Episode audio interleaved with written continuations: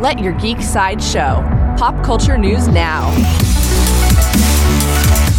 Hi, this is Andrew, and here are your Daily Geek headlines. Coming soon from Disney, Disney has announced a new original Pixar film titled Soul. The film's tagline asks, What is it that makes you, you?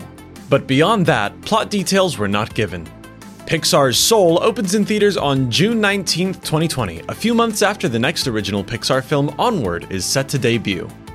New from Fox The upcoming Kingsman prequel film has been given a new official title and plot synopsis. Previously titled Kingsman The Great Game, the film will be called The King's Man and is set for a February 14, 2020 release. The film will be directed and co written by Matthew Vaughn, revealing the origins of the Kingsman Intelligence Agency as they work to stop a war of tyrants.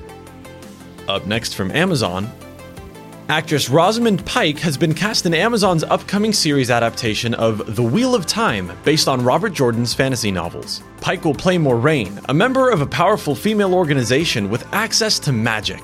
Amazon Video's The Wheel of Time television adaptation does not currently have a release date. For fans of Game of Thrones, Filming has officially begun on HBO's upcoming Game of Thrones prequel, which is shooting a pilot in hopes for a series order. The prequel is set about 5,000 years before the events of the popular television series, from showrunner Jane Goldman and author George R. R. Martin. The series will star Naomi Watts, Naomi Ackie, Miranda Richardson, and more, and currently has no release date.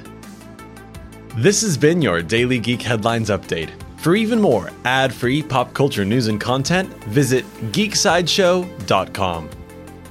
Thank you for listening, and don't forget to let your geek side show.